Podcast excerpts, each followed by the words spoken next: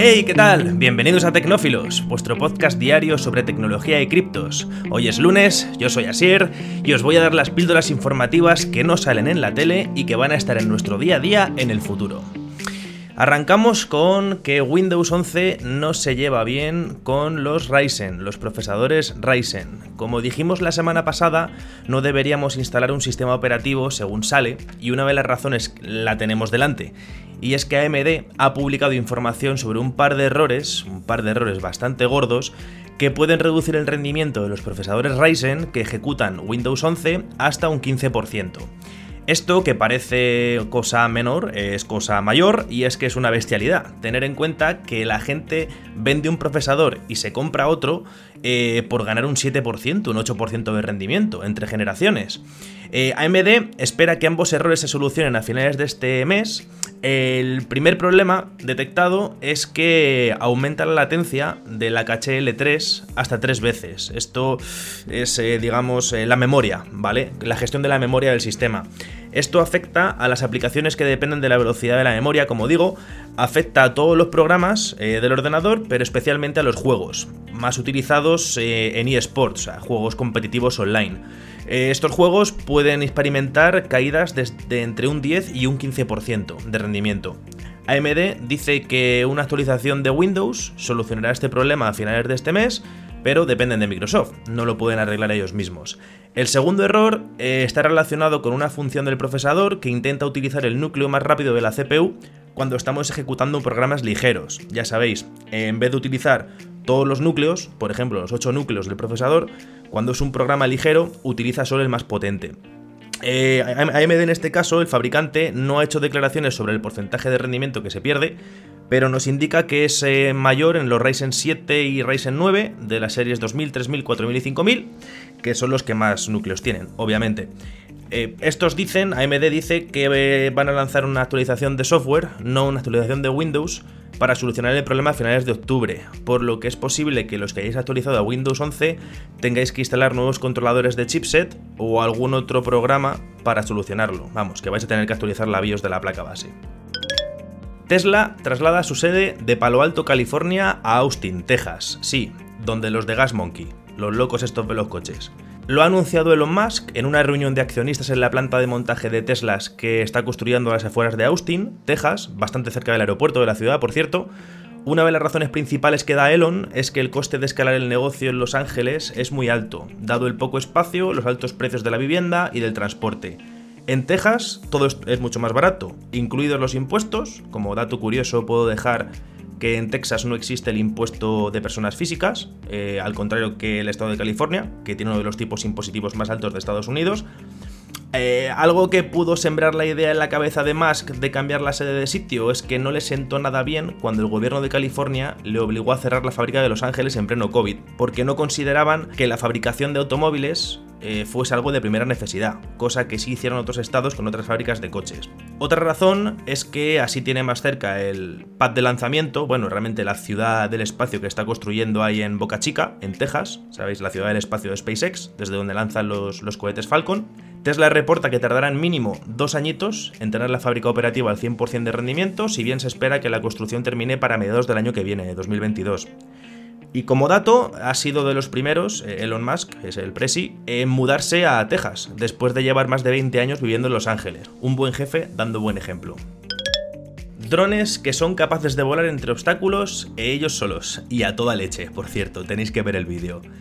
Y es que la Universidad de Zúrich ha desarrollado una, nueva inteligencia artificial que permite a los drones navegar por entornos complejos, únicamente con las lecturas de sus sensores y lo aprendido en el mundo virtual. Y digo aprendiendo en el mundo virtual porque resulta que las IA de los drones o robots, que esto yo no lo sabía, se las enseña a manejarse por el mundo real entrenando en una simulación informática. Me explico. Eh, les crean una especie de videojuego con un dron virtual y la inteligencia artificial pilotándolo, le ponen obstáculos de todo tipo, árboles, puentes, farolas, escaleras, troncos, puertas, y la IA, a base de estrellarse, literalmente, aprende el tiempo que necesita para reaccionar, aprende con qué velocidad tiene que girar las hélices, cuál acelerar más, cuál acelerar menos, para girar, pivotar, etc. Lo dejan enchufado meses y cogen esa IA, la conectan a una red neuronal, le enseñan las similitudes entre lo que han aprendido en el videojuego y la vida real, La inyectan en un dron de verdad, lo encienden y el resultado es lo que podéis ver en el vídeo. 10 drones volando a toda leche por un bosque, esquivando árboles, pasando por debajo de troncos, igual que las motos Spider en Star Wars, una pasada. Pero sin piloto, claro, ellos solos. Dicen que a día de hoy, donde un humano necesitaría años de entrenamiento para ser capaz de, de desarrollar la destreza necesaria para poder pilotar un dron de esa manera, la verdad que se mueven bastante rápido, con un solo día de entrenamiento sería suficiente para que un dron recién sacado de la caja pueda hacer esas virguerías.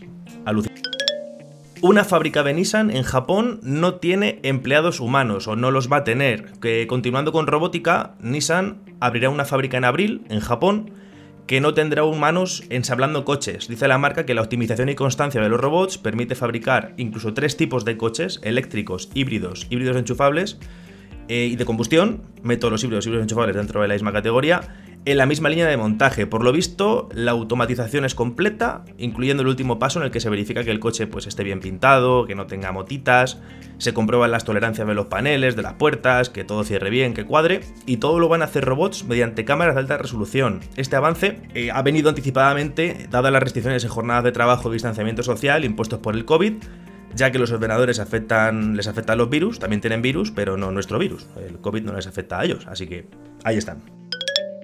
Wearables que se imprimen o cosas que te pones en el cuerpo para ver tu tensión, eh, tu ritmo cardíaco y demás. Eh, los ingenieros de la Universidad de Arizona han desarrollado un dispositivo portátil que se imprime con una impresora 3D, que se adapta a tu cuerpo, funciona de forma constante, mediante una combinación de transferencia de energía inalámbrica y una batería pequeña.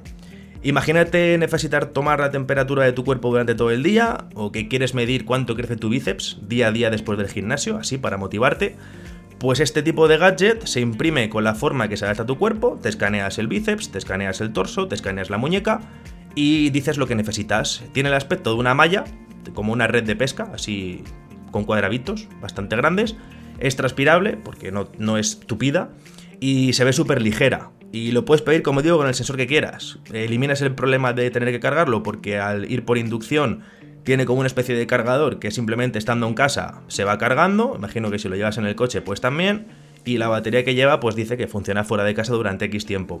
Los desarrolladores eh, dicen que es bastante, bastante sensible, que puede detectar el cambio de temperatura que se produce en tu cuerpo con solo subir un tramito de escaleras, así que buen futuro para los wearables. A ver quién lo vende primero, si Apple o Samsung, o Xiaomi.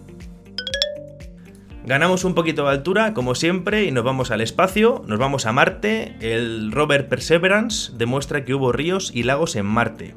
Demostrado ya a ciencia cierta. Se pensaba que sí, pero ahora resulta que sí. Eh, el rover Perseverance, que es el último vehículo puesto en la superficie de Marte, ha enviado las primeras fotos de su primera investigación, y digo investigación, porque mandamos cosas a Marte a investigar cosas, realmente no van de paseo, obviamente.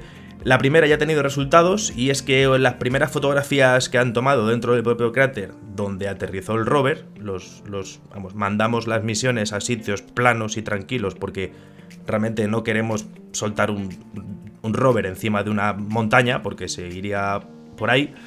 Entonces dicen que donde aterrizó el rover, que se creía que fue un lago, o sea, un cráter lago, lo ha demostrado, ya que se han visto formaciones características eh, como una formación de un río entrando y la marca de erosión del agua en las rocas que rodean al cráter o al lago. Hay un área que la han llamado Kodiak, claro, lo pueden llamar como quieran porque eso no es de nadie, en la que se pueden ver las típicas líneas horizontales paralelas que se forman así en los pantanos, según va variando el nivel del agua. Estas líneas están a todo alrededor del lago y hay dos o tres niveles muy marcados, como una, dos o tres partes en las que se nota que el agua ha estado ahí, según dicen ellos, durante muchísimos, muchísimos, quizá miles de años. Lo siguiente que va a hacer es tomar muestras de la superficie para ver si puede recuperar algún tipo de resto que pruebe que hubo vida. Ha tardado unos mesecillos en enviar las fotos porque, bueno, no sé si lo sabéis, pero este, el Perseverance, llevaba dentro un dron volador que se llama Ingenuity, que, ya ha volado. En Marte ya hay fotografías del propio Ingenuity sacando fotos del Perseverance en Marte. O sea, el ser humano ya ha volado en Marte, lo que pasa que no físicamente.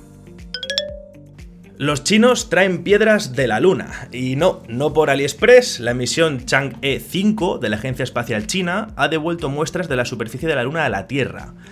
China ya había aterrizado varias sondas en la Luna con una tasa de éxito bastante grande, parece que lo de Made in China empieza a funcionar a niveles espaciales.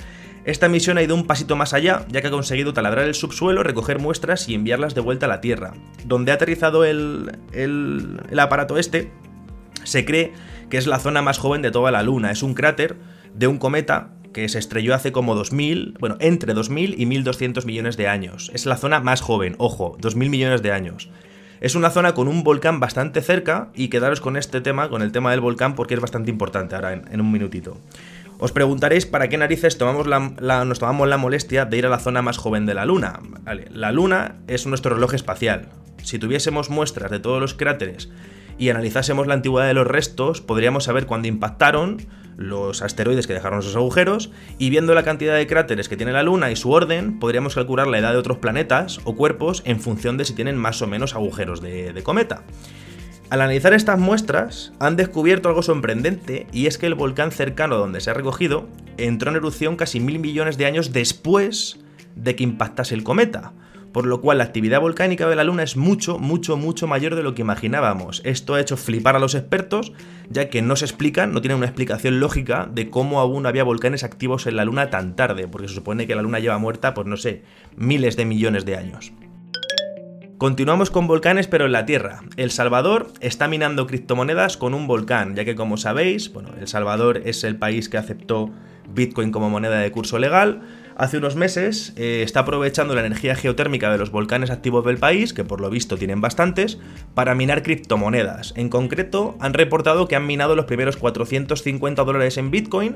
Eso sí, no han hecho público ni con qué equipo, ni el coste de la extracción, pero dicen que están firmemente convencidos en que los volcanes pueden proporcionar una gran parte, si no toda, la energía que necesita el minar criptomonedas. Actualmente la energía geotérmica ahí en El Salvador aporta el 25% de la energía total del país, que además es limpia, constante e ilimitada, hasta que se apague el volcán, pero bueno, por lo visto esos de allí no se apagan. Twitter y TikTok adoptan NFTs. Eh, se acerca la adopción masiva. Esto puede ser, vamos, una adopción a nivel masas alucinante. Es que estas plataformas están trabajando en una funcionalidad que permitirá a los usuarios importar sus colecciones de NFT desde sus monederos de cripto, de blockchain. Los NFT verificados de Twitter eh, pueden y quieren ser una respuesta a un problema que ha estado creciendo, ya que los NFTs lo petaron bastante a principios de año, como colecciones como CryptoPunks, que comenzaron a cotizar por cientos de miles, incluso millones de dólares, y la gente los empezó a utilizar como fotos de perfil. no eran los propietarios de esos NFTs, pero se los ponían de foto de perfil. Y lo que está pensando Twitter y TikTok es que la exhibición de los NFTs y la verificación de su propiedad formen parte de un sistema de reputación. Digamos que tú solo puedas utilizar como foto de perfil un NFT que realmente sea tuyo, que tengas la propiedad suya. Esto es un enorme avance en cuanto a la adopción, ya que recuerda que los NFTs están, están salvaguardados, están grabados en la red de Ethereum. Entonces, mayor utilización de la red, mayor subida del precio, así que veremos. Y para terminar, una noticia de un evento bastante importante dentro del mundo cripto, y es que el miércoles 13 de octubre es la World Blockchain Summit, que es uno de los eventos más importantes del año en cuanto al mundo cripto. Durará dos días, el día 13 y 14 de octubre, y se va a celebrar en Dubai. Es un evento al que acudirán representantes de países, empresas, grandes inversores.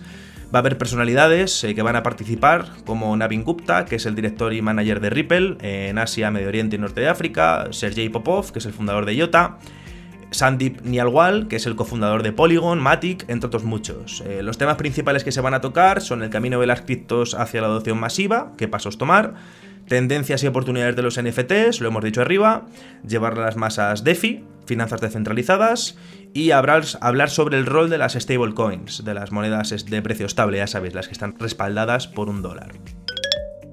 Esto ha sido todo por hoy, muchas gracias por escucharme, espero que os haya sido ameno, si me queréis seguir mi Instagram es asier barra baja ez y nada, nos vemos mañana por aquí. Un saludo.